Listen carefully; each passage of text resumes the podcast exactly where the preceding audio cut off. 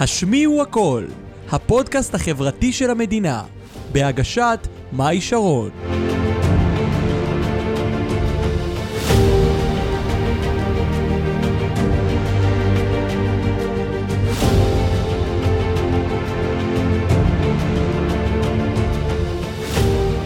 אז ברוכים הבאים לפרק 23 של הפודקאסט. 23. של הפודקאסט החברתי הרשמי והראשון של המדינה, השמיעו הכל. שמי מאי שרון, המנחה הגבוהה של הפודקאסט. איזה כיף שאתם איתנו, צופים ומאזינים. והיום בפרק אני מארחת את אידן אור גיא.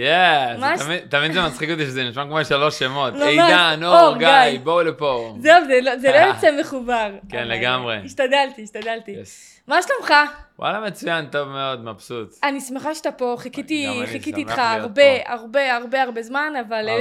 החיים קורים, מה שנקרא. אבל לדברים טובים צריך לחכות, וזה דבר טוב.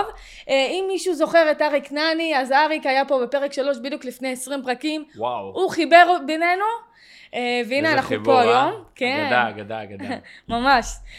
אז אני אספר לכם קצת על עידן ומה הוא עושה בחיים. עידן עבר נידוי והצקות בגלל שהוא נולד כילד לפקן, הוא גם לקוי ראייה, נכון? לקוי וכבד ראייה, זה אותו הדבר. הוא עשה הרצאות ברחבי הארץ, הייתה לו הצגה על הסיפור האישי שלו שרצה בארץ, שהיא רצה 3 שנים, היא כבר לא רצה יותר, אז הפסדתם.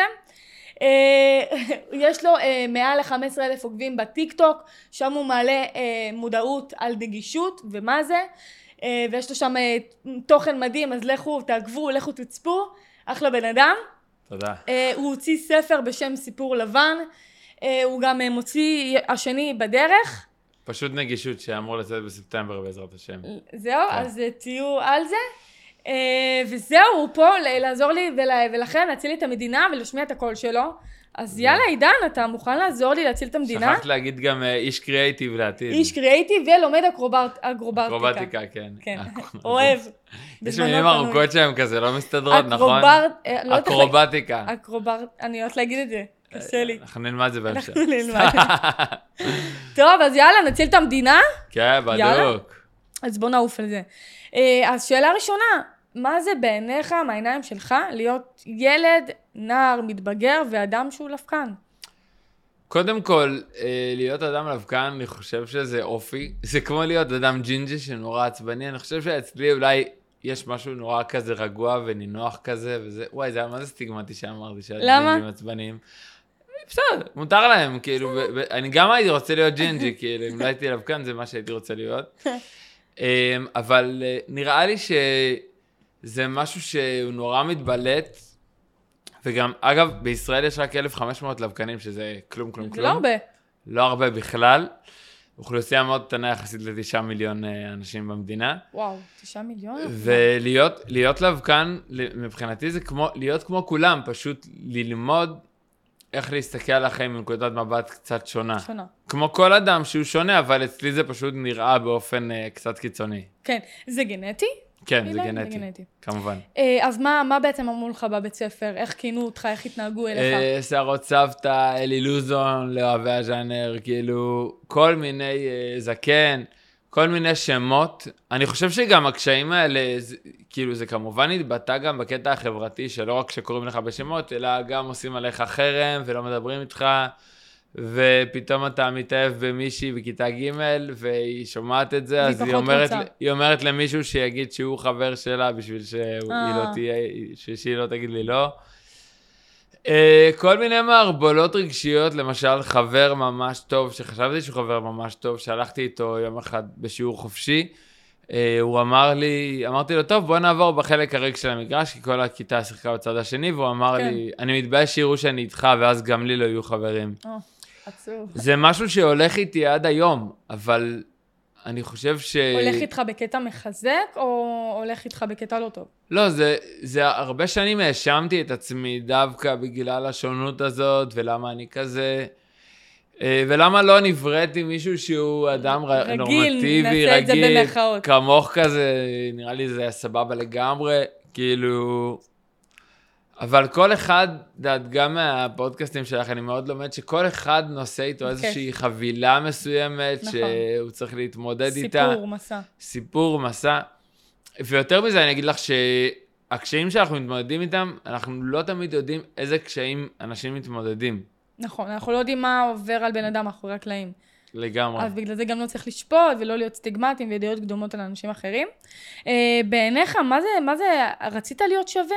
רצית להיות כמו כולם? רציתי להיות שווה וחשבתי, את יודעת, מכירת השלד הזה, קבלת האחר, האחר הוא אני, אנחנו וואלה, לא אוהבים את זה. בולשיט אחד גדול, כי האמת היא שרק אם אתה מקבל את עצמך, רק אז החברה תקבל אותך. נכון.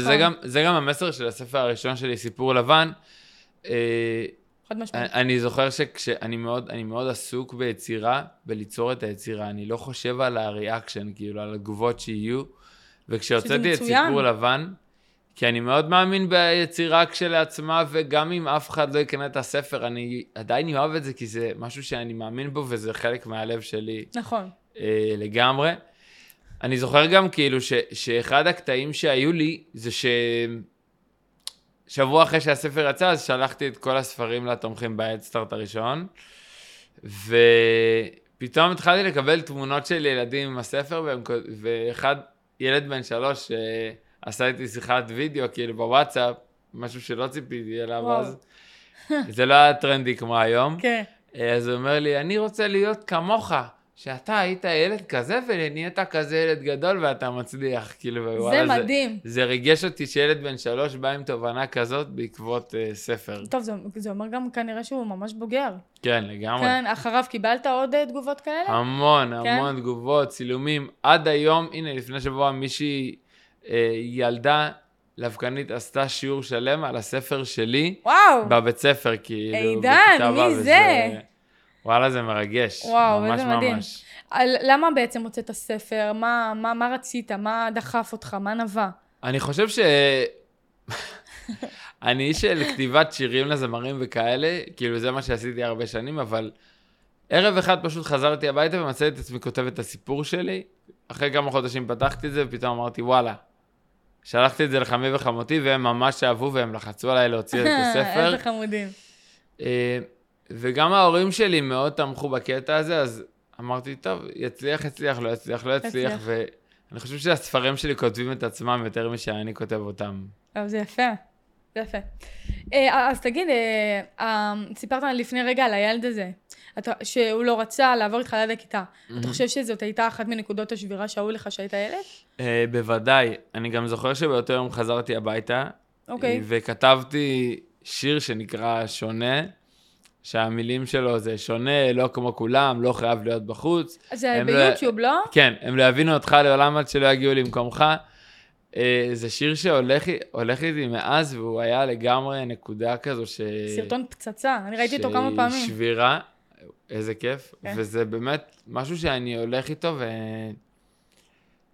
וכשאתה חווה חוויה שהיא מטלטלת בחיים, נכון שהיא מטלטלת, השאלה מה אתה עושה איתה ביום למחרת, מה אתה עושה איתה אחר כך, כאילו איך אתה יודע לצמוח ממנה, וזה משהו שאני גם רוצה להעביר לילדים, זה לא משנה איזה קשיים עברו עליכם, זה משנה מה עשיתם איתם. מה עשיתם, אם אתם בוחרים להיות קורבן, או להמשיך לגמרי. או לצאת מזה, וכזה, לרחם על עצמנו תמיד אפשר.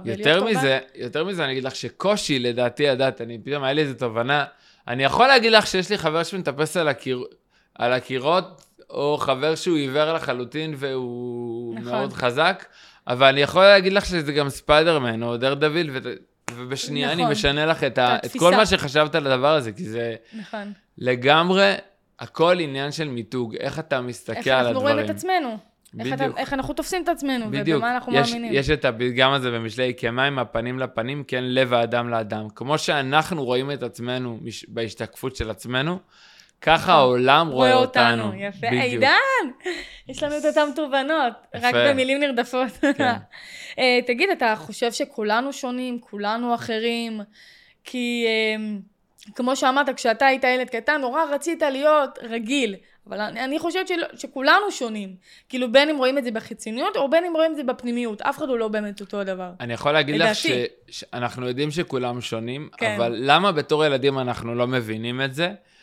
מהסיבה הפשוטה שאנחנו בתור ילדים מאוד מסתכלים על אני רוצה, מגיע לי, למה זה מגיע לי, למה זה בא לי. אנחנו מאוד מסתכלים במיינד של כל אחד בתוך עצמו. אנחנו לא מסתכלים של מה הוא צריך, מה קורה לו, מה איתו וזה, כאילו אנחנו כל הזמן מתכנסים בעצמנו. אני חושב שזו הנקודה מאוד פשוטה של אדם, התינוק הוא בוכה, הוא לא בוכה כי הוא רואה מישהו עני, הוא בוכה כי הוא רוצה לאכול, כי הוא רעב. נכון.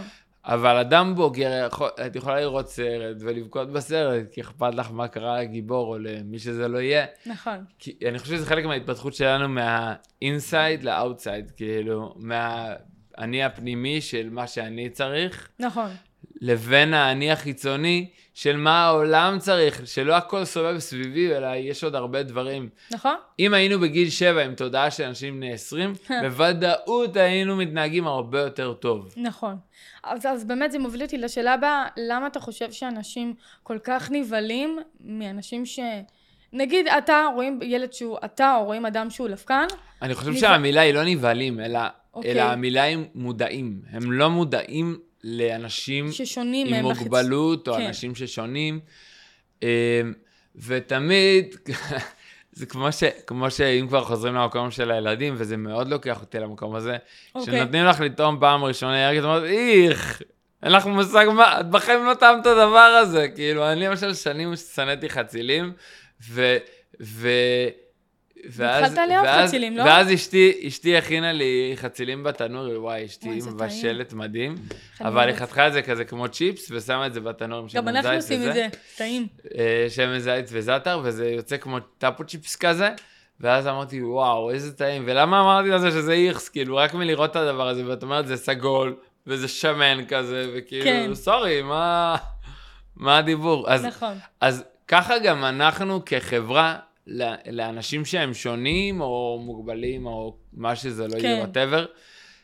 ברגע שאנחנו נדע למקסם את זה, ולא להגיד איך זה מגיע, אלא להגיד, מעניין הדבר הזה, אני רוצה לנסות את זה, להכיר את זה. רק אז באמת החברה שלנו תהיה יותר מתוקנת, אם זה מבחינת תעסוקה בעבודה, או כל דבר אחר. כן. תגיד, קרה לך סיטואציה שהרגשת שאתה חייב לעשות משהו?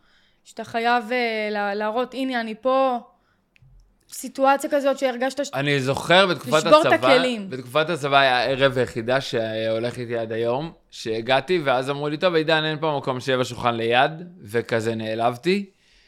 ילדים בגן. ואז אני לא שופט אותם, כי באמת לא היה מקום, אבל הם גם, אבל באמת... לא היה מקום גם נפשי בשבילי. אני חושבת, אני שנייה רגע אתקן כן. אותך לדעתי, אני חושבת שאם הם היו רואים בך חבר מספיק טוב, הם היו מוזיזים.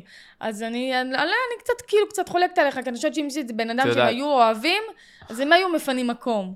את יודעת, אני חושב שגם אנחנו לא מעריכים את עצמנו מספיק, מהסיבה שכשבאתי, שהחלטתי שאו שאני הולך הביתה או אני מבקש מהם לשבת, וביקשתי מהם לשבת והם נתנו לי לשבת איתם. זה כל הכבוד. אני אגיד לך שגם הבעיה שגם אני, מרוב שלא הערכתי את עצמי, גם לא הערכתי את הסביבה מספיק. אני זוכר שעזבתי שם במקום הזה, ואז הם קנו לי דיסק של שלמה ארצי, ומה הדבר הראשון שאמרתי? איך אני שונא את האלבום הזה. לא, איך אני שונא את האלבום הזה. את האלבום הזה, אז לא אהבתי אותו. לימים, לשנים אהבתי את האלבום הזה, והוא אחד הטובים. אבל באותו רגע זה היה הריאקשן המסריח שאמרתי, ואגב, שלחתי הודעות לכמה אנשים עם ההתנצלות על הדבר הזה, שזה עד היום הולכתי בראש. כאילו, הם קנו לי מתנה, ומה אמרתי להם? זה לא טוב לי, כאילו. אבל זה ממש... וזה מראה ש... כשאנחנו לא מעריכים את החברה, ואנחנו לא מעריכים את מה שהחברה עושה בשבילנו, החברה מחזירה לנו באותה סדירה שאנחנו נכון. נותנים לה. אבל הם הביאו לך את זה אחרי המקרה הזה, לפני המקרה? לא. בלי קשר הם הביאו לי את זה, כן, כשעזבתי שם, אז כאילו זה, אבל לא, עזבתי שם כי השתחררתי פשוט, אבל פתאום, וואלה, את אומרת, מעריכים אותך, כאילו מעריכים אותך, ומה אתה עושה? אתה מפנה את הגב, אז למה? זה כמו ילדים שלא מעריכים את ההורים שלהם על דברים שהם עושים. בדיוק. זאת על אותו משבצת. לכן אני אומר שזה לא משנה המקרה שקרה, אלא זה משנה איך הגבנו, מגיבים ופועלים, איך העולם מגיב, ואיך אנחנו המשכנו להגיב, כאילו, בדרך כזו או אחרת. וגם איך אתה בוחר לקחת את זה, זאת אומרת, אם אתה בוחר לקחת את זה בצורה שלילית, או בצורה חיובית. נכון, לגמרי. כמו תגובות ברשתות. אם נגיד רושמים לי או לך או למישהו אחר תגובה, אני תמיד אם עונים לי תגובה שהיא קצת אייטרית, אני אומרת, את בוחרת איך לקחת את הסרטון, זה שלך, זה לא שלי, או כל מיני כאלה. אני מאוד נהנה מתגובות של הייטרס, לצערי אין לי מספיק. בוא תיקח ממני, התחיל להיות לי, אני על כל סרטון מגיע ל500,000, זה חצי, 50% חיוביים, 50% שלילים, אבל זה מצחיק, אני לוקחת את זה חיובי. כאילו, אני מעניינת, מדברים עליי, מפנים מזמן, קודמים לי תגובה. אם כולם אוהבים, זה אומר שמשהו מקולקל. שמשהו לא טוב. לגמרי. לגמרי. תגיד, אז בעצם שם אתה מבין שאולי הבן אדם היחיד שצריך לאהוב, כאילו בצבא, אתה חושב, בסיטואציה הזאת ספציפית, אתה מתחיל אולי להבין שהאדם היחיד שצריך לאהוב אותך ולקבל את עצמך, אותך זה אתה עצמך? לגמרי, ולא רק זה, אלא... אני צריך לעשות מעשים כדי שהדברים האלה יקרו. עם זה, הייתי מתקשר לאנשים, מזמין את עצמי כל מיני דברים וזה. בהתחלה, נכון, אתה מרגיש נדחף, אבל לאט לאט אנשים מכירים הרבה צדדים באישיות שלך, הרבה עומק מאשר הבן אדם שיושב במשרד ואומר, היי, מה קורה, מה נשמע, הכל טוב, כאילו רגיל. למה אתה חושב הרי לעשות דבר כזה בצבא, לא משנה באיזה גיל, זה דורש אומץ. למה אתה חושב שכשהיית ביסודי, שמה, לא יכולת לעשות דבר כזה? מה אתה חושב השוני? אני חושב שיש גבול לכמה בן אדם יכול לספוג את הדבר הזה. וברגע שזה מתפוצץ, אתה מתחיל לחיות. יפה, נכון. ברגע שאתה מגיע לסף כאב, אתה מתחיל לפעול בחיים. אגב, ההורים שלי עד גיל 30 לא ידעו שהיו לי קשיים חברתיים בבית ספר, בכלל. בזכות הספר הם הבינו? בזכות הספר וכתבה שהייתה על הספר, כאילו, ואז אמא שלי התקשרה, אמרה לי, וואי, לא ידעתי, וזה, עכשיו אתה מספר לי, אבל טוב שעשית עם זה את הטוב ביותר, כי אמרתי לה, תודה אמא. זה אמא מלכה שלך. תגיד, אתה חושב שלקבל את השונה מאיתנו זה משימה שהיא אפשרית או בלתי אפשרית? זה צריך להיות... זה אפשרי, אבל זו תשובה ענקית. אוקיי. כי זה תלוי גם בך. וגם בסביבה. וגם בסביבה. וזה צריך להיות מאוד פרקטי, כי זה, להגיד לקבל את השונה, זה לא פרקטי. זה לא פרקטי, זה ענק. פשוט כן. זו שאלה ענקית. זה כמו להגיד, האם יהיה שלום עולמי. זה בערך, זה על אותו משקל. כן. כי בסוף זה הכל עניין של צעדים. ככל שתהיה יותר מודעות לאנשים עם מוגבלות, או מודעות לאנשים עם שוני, או קשיים חברתיים, או כל מה שזה לא יהיה. ככל שהמודעות תהיה, אגב, אני בדיוק חושב על זה, שצריך להיות חודש המודעות לאנשים עם מוגבלות, צרכים מיוחדים וסבלנות, כאילו, כמובן, אני יודע שיש חודש הגאווה וזה, אבל לדעתי זה לא אותו דבר בכלל, כאילו... כן. לא, יש שוני. אבל אל תשכח שעד שעשו את הלהט"בים, חודש הגאווה לקח כל כך הרבה זמן, אבל אני מאמינה שעם השליחות שאתה עושה בטיקטוק, ויש עוד כמוך שהם מדברים על נגישות, ובכללי הנושא הזה? בעולם כן, בארץ לא, וזה חבל. כן. טוב, אז גם אצלי בזה של החרם, אין בכלל... מעולה. זה מעולה, אבל זה גם בסה. כי אין לך תחרות ואין לך מישהו שיגיד, היי, מאי אמרה שטויות, או משהו כזה. להניח בעולם הפיטנס יש מלא כאלה, איזה שטויות הוא מדבר, כאילו. זה עוד יותר מקדם התחרות, עוד יותר צפיות, עוד יותר... אני גם רוצה להיות עמית פורטל ודה כהן, או דניאל יונה וזה. הם לא מפסיקים להופיע לי בטיקטוק. אז אני אוהב אותם, לא יודע. אני חייב למצוא איזה מישהו להריב איתו. אני חייב להגיד לך, אני לא חושבת שזה אמיתי ביניהם. אנחנו שני הגולשים לשם, אני לא חושבת שזה אמיתי. אני לא יודע אם זה אמיתי או לא, אבל... נראה לי זה מבוים, בשביל הצפיות, בשביל הלייקים. אני לא יודע אם זה אמיתי או לא, לא אכפת לי האמת, כאילו... אולי כן. אנשים אוהבים ריבים, אין מה לעשות, כאילו בואו נגיד, זה באופן הכי עשיר בעולם. נכון. תכלס. זה גם הכי מעניין. לגמרי. תגיד לזה, איך אתה באמת חושב שאפשר ללמוד את כל העניין הזה שלה, את כל העניין הזה של לקבל את השונה ודרך ההורים, דרך הבית ספר, איך באמת אפשר לעשות עם זה שינוי? פרקטי, תכלס. התשובה היא במילה אחת, סקרנות. סקרנות. סקרנות. כשאנחנו נפסיק להיות שופטים ונתחיל להיות סקרנים, אז אנחנו נתחיל לגלות את העולם בפן הכי יפה שלו, כי אנחנו באמת נחשוב על למה זה ככה, כן, ולמה זה נכון. זה, ולמה זה זה. ואנשים גם הרגישו, למשל, אני מאוד מרגיש בנוח לענות חופשי לשאלות בטיקטוק, או באינסטגרם, או בלינקדין. כן. כי אני באמת חושב שזה עושה משהו, שיש סקרנות, זה בריא. זה... נכון. וזה משהו שלילדים יש, ולנו כבר כמעט אין. למבוגרים? למבוגרים, כן. איך אתה חושב את זה? איך אתה רואה את זה? אני רואה שמבוגרים קל להם להחליט החלטות בכל מיני נושאים קריטיים, ולא להסתקרן ולחקור ולבדוק וללמוד. כי הם רוצים כאן ועכשיו. בדיוק. כן, הבנתי אותך, נכון. תגיד, איך אתה מקבל אנשים ששונים ממך? תחשבי על זה שמאוד קל, מאוד קל... שונים במחאות, אני אעשה. כן, מאוד קל, בנושא הקודם, מאוד קל להגיד למנהל עבודה, קל לא להגיד, אני לא מקבל את האדם הזה עם המגבלה, כי אני צריך מגבלה, אני לא מכיר את זה בכלל. אנשים נרתעים מזה. כאילו, לא, הוא מקצר לעצמו את הדרך, פשוט, זה לא שהוא נרתע, הוא פשוט אומר, טוב, אין לי צורך בזה, אני לא צריך את הסיפור הזה. מה הייתה השאלה השנייה? סליחה שזה... יפה. איך אתה מתייחס לאנשים שונים? אני מרביץ להם. סתם. האמת שאני באמת אוהב להכיר אנשים שונים. לפני שבוע פגשתי לראשונה בן אדם שהוא אילם, הוא לא חרש, הוא אילם. אילם זה עיוור? אילם זה אדם שלא מדבר. שלא מדבר, רואי, נהייתי ברורה פתאום. וזה... לא, הכל טוב. וזה פעם ראשונה, אני בן 34, פעם ראשונה שפגשתי אדם כזה, ונדהמתי, כאילו, מהיכולות, מהחוכמה, כאילו, כמובן, חס וחלילה, לא מקשר מגבלה לשום דבר, כן? כן. אבל זה מדהים איך מגבלה מוציאה אותך מהרבה גבולות אחרים, וזה היופי. איך מגבלה מוציאה אותך מהרבה גבולות אחרים? תסביר את המשפט. זאת אומרת, זה שאתה לא רואה טוב, זה אומר שאתה רואה טוב דרך מקומות אחרים, דרך השמיעה. כן. אם זה עכשיו לשמוע את הטונציה של אנשים, או דרך לשים לב לפרטים, וזה היופי. נכון. זה כמו שאומרים שילדים שיש להם אוטיזם, אז הם יותר חכמים או יותר יצירתיים. נכון. רמת יותר... התודעה הרגשית שלהם הרבה יותר גבוהה בדרך כלל. נכון. תגיד, היום אתה יש לך ילדה מהממת. כן, ילדה בת 5. ילדה בת 5 גדולה. כן, התחלת, שם יפה. שם מיוחד. איך אתה בעצם... אשתי בחרה. סליחה, יפה. תן לה קרדיט, יפה. בדיוק. איך היא מגיבה לכל העניין הזה של הנגישות? איך היא מגיבה אליך? היא אין לה לבקנות? היא רגילה? לא, אין לה לבקנות. אבל היא נולדה לתוך המציאות הזאת, היא לא מכירה שום מציאות אחרת. ולכן זה מאוד, כאילו, אני הולך איתה ברחוב, היא אומרת, אבא, הרחוב הזה הוא לא נגיש, יש פה מלא מכוניות שחונות. ואני אומר, וואו, הצלחתי. כאילו, הצלחתי כי הנה, היא שמה לב לזה בלי שאני אגיד לה. היא מאוד ערנית לנושא הזה. היא לא מתביישת, זאת אומרת, היא לא מתביישת. לא, אין סיבה. קודם כל זה מצוין, כי יש אנשים שכן מתביישים.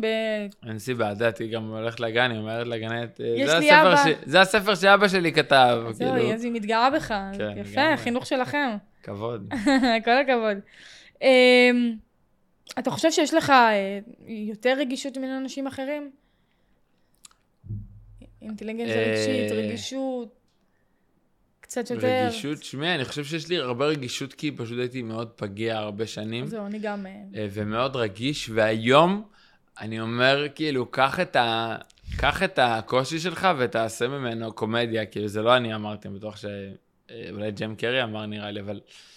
נכון. ברגע שאתה לוקח את זה ואתה יודע לצחוק על זה, אנשים עפים על זה. יש לך דוגמאות שאתה צוחק על זה איפה? כאילו, אני רואה אותך כי אתה בן אדם כזה. אני עובד למשל ביפו, במרכז נלגעת, שזה מקום מדהים. איפה? מרכז נלגעת, יש שם מסעדה בחושך, אני מלצר שם. זה מסעדה? כן, ממש מגישים שם את האוכל בחושך, הכל, את אוכלת בחושך. ואני עושה שם הרבה בדיחות, כאילו, יודע, תחשבי שאני עומד בחושך, ואני אומר, אנשים טוב, אנחנו נשב שם. כאילו, או שאני מגיע עם אוכל, אוקיי, מי הזמין את זה? כאילו, לא רואים כלום, אז כאילו... מה בעצם החוויה במקום כזה? להרגיש את שאר החושים שלך עובדים. 80% ממה שאדם מפעיל זה רק חוש הראייה. פתאום אנחנו נותנים לחושים האחרים הרבה יותר מקום. ואיך אנשים מגיבים? איך אנשים יוצאים משם? וואו, עפים על המקום ברמות. טוב, זה מקום מדהים. מה המסר מהמקום הזה? כאילו, מה בסוף הסאבטקסט של ה...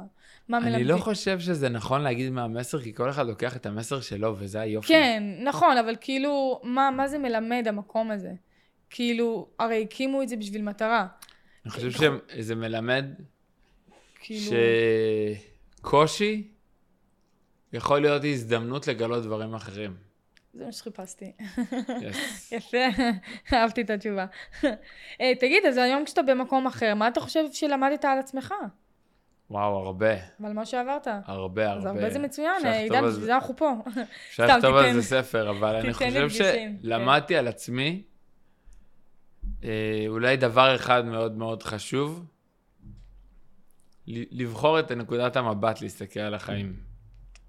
דווקא בנקודת מבט שכאילו שיש לי בעד ראייה, נקודת המבט שלי על החיים היא מאוד אופטימית, היא מאוד כלילה, היא חיובית. מאוד חיובית, מאוד מכילה, מקבלת הכל, כאילו באמת, כי אני חושב שהיופי בכם זה שאתה לומד לקבל אותם כמו שהם, ולהגיד, וואלה, מה שתלוי בי, אני מנסה לשנות. מה שלא תלוי בי, הכל טוב. אם האוטובוס ברח לי ולא ראיתי איזה אוטובוס זה, אוטובוס הבא. שיהיה לו נסיעה טובה. כאילו שיהנה, אני הכי לא נלחץ, לא מתעצבן. הלוואי והייתי כמוך. אני איש גם של ריזיקות, גם לפה הגעתי איזה כמעט שעה קודם, כי אני מפחד לאחר, אני איש כזה שנורא... אז זהו, אני בריזיקות בדיוק כמוך, אבל אתה קיצוני.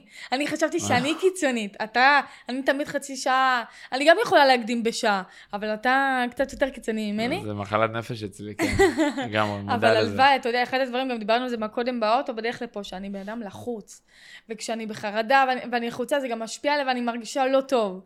אז הלוואי ויכולתי להיות כמוך, רגועה, לא לחוצה, לקבל את המציאות כמו שהיא. נשים זה עם לחוץ, באופן כללי, הכל טוב. עם ישראל נראה לי, זה בין עם לחוץ, האנרגיות. פשוט צריך להתחיל להכיל את החיים, כאילו, לקבל אותם כמו שהם. באיזה שלב אני חושב שהתובנה שלי, אולי בגיל 30 הייתה, זה שאנחנו נוסעים באוטובוס. אני לא הנהג, אבל אני נוסע באוטובוס, אז בוא נהנה קצת מהנוף, נהנה מהאנשים, נהנה מהאווירה, מהחוויה.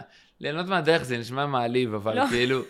לא, כי אי אפשר ליהנות מהדרך, אתה רוצה להגיע כבר לאורנית, כאילו, לא רוצה איזה. כן, אבל קצת ליהנות מהדרך. אבל כן ליהנות משאר הדברים שאפשר לעשות בזמן הזה שאתה בדרך. אוקיי. זה כמו שאומרים, תכתבו את הסיפור, יש כזה גם משהו דומה, אם תכתבו את הסיפור שלכם, או החיים שלכם זה סרט קולנוע, אז אתם התסריטים, יש כל מיני כאלה. כן, וואי, אבל זה מה זה משפטים? לא, אני נותנת הגבלה. לא, ברור לי שזה הגבלה. הגבלה לגמרי. החיים זה פשוט לחיות אותם, ולקבל את מה שלא ניתן, כמו שאומרים, שאני אקבל את מה שלא ביכולתי לשנות, נכון. זה, אז בדיוק זה. כן. תגיד על זה, היום אתה אוהב את השונות שלך? ממש אוהב זה... תשמעי, אני חושב שאני מהפכן באיזשהו מקום. לגמרי. כאילו, גם כתבתי ספר ילדים על שונות חברתית, ועל סוף סוף ממקום שילד עם מגבלה כותב את זה. אני עדיין ילד, כן. אתה עדיין ילד. וגם עכשיו אני כותב ספר הראשון בעולם על נגישות לילדים, שזה לא היה דבר כזה, וחיפשנו.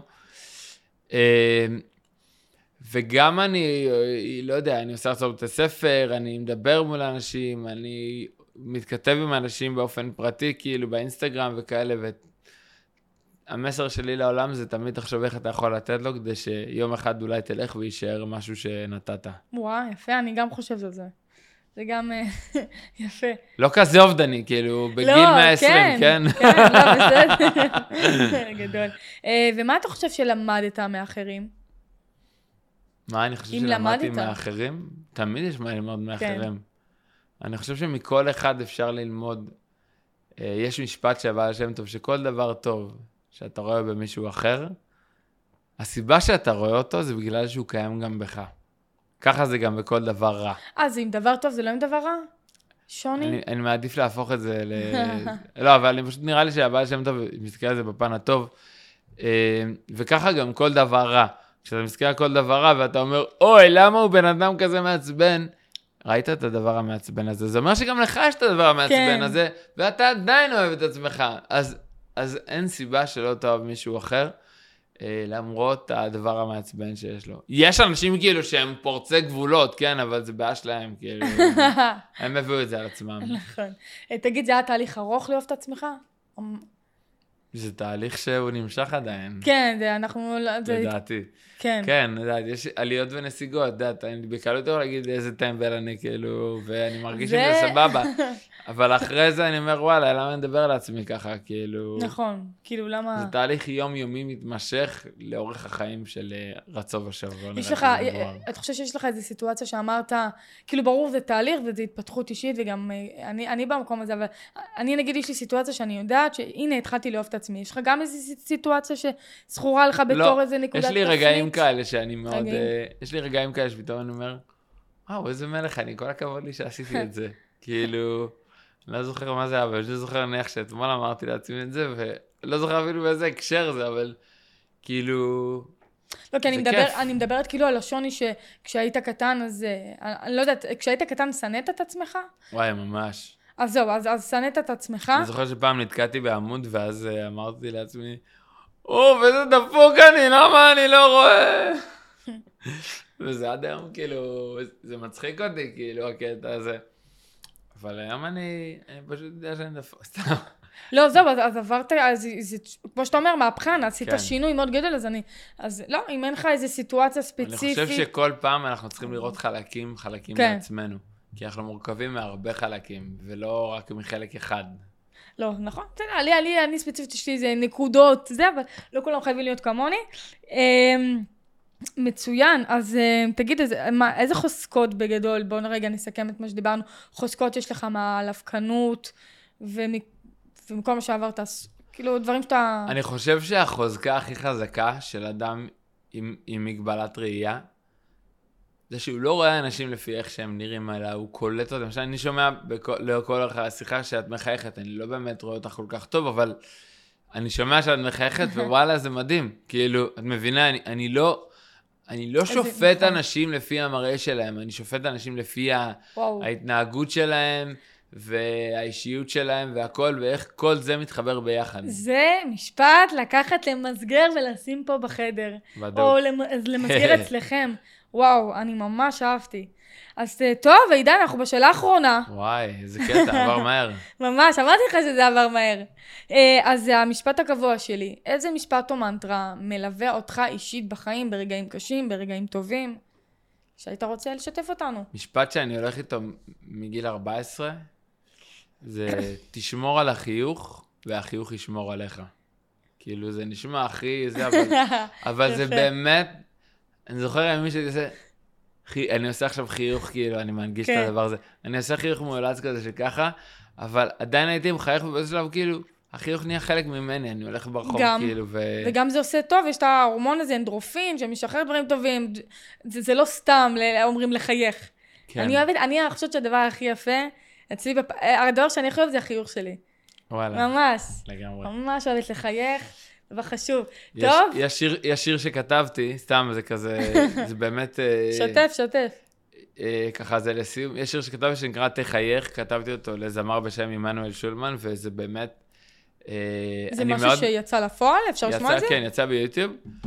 וזה שיר שאני מאוד אוהב, כי אני מרגיש שהוא מאוד ליווה אותי חיים שלמים, הרעיון הזה, ופתאום הוא יצא כשיר, וזה הכי... איך קוראים לשיר? תחייך. תחייך של אימנואל? אימנואל שולמן. טוב, אז תחפשו ביוטיוב, זה ביוטיוב, אמרנו. וואו, תודה רבה על הכל, היה תענוג גדול. עבר לי ממש בצ'יק. אמרתי לך שעבר מהר. לגמרי. זו, ונראה לי גם בדיוק, אנחנו בדיוק בזמנים שרצית. איזה כיף, וואי. קודם כל, היה לי ממש כיף, דיברנו על הרבה דברים. אתה מרוצה? היה לך כיף, נהנית? איך היו השאלות? אהבת? אהבתי מאוד, כן. אז קודם כל אני רוצה להודות לך שבאת ודיברת, אבל כל התהליך הזה של השיחה והפגישה, ושלא ויתרת, וגם אני לא ויתרתי עליך, אם שמת לב, אתה אמרת לי, אני לא ויתרתי עליך כי רציתי באמת שתבוא. אני פשוט מאפן, כאילו בקביעת זמנים וכאלה, זה קורה לו טובים ביותר. לא, כי לא רצית וכן רצית, אמרתי, לא, אני לא רוצה לוותר עליו, כי אני באמת חושבת שאפשר לקחת ממך הרבה דוגמה והשראה באיך שאתה רואה את החיים. אני מסמק. לא, אמיתי, אני רוצה שהם ייקחו ממך דוגמה, מה זה להתמודד עם קשיים. כאילו, שיקחו ממך דוגמה, כאילו שיראו בן אדם במחאות שהוא כאילו שונה, אבל הוא לא באמת שונה, והוא כמו כולם, ואיך אתה מתמודד. והיה לי סופר, קודם כל כבוד שאתה אצלי בבית. תודה רבה, כבוד להיות בו גם, תודה רבה רבה. וזו זכות שבאת ודיברת והשמעת את הקול שלך. יש עוגיות? סתם. אני אתן לך, אתה רוצה לדרך? אני אביא לך, אתה אוהב שקלאד? חמודתה. תודה רבה. היה תענוג ענק, תודה רבה רבה.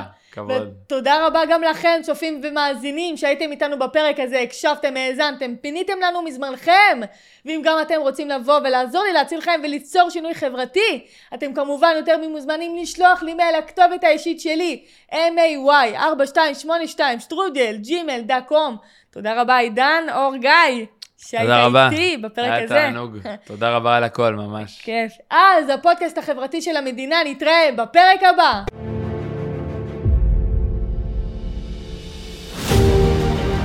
תודה רבה שהזנתם וצפיתם בנו.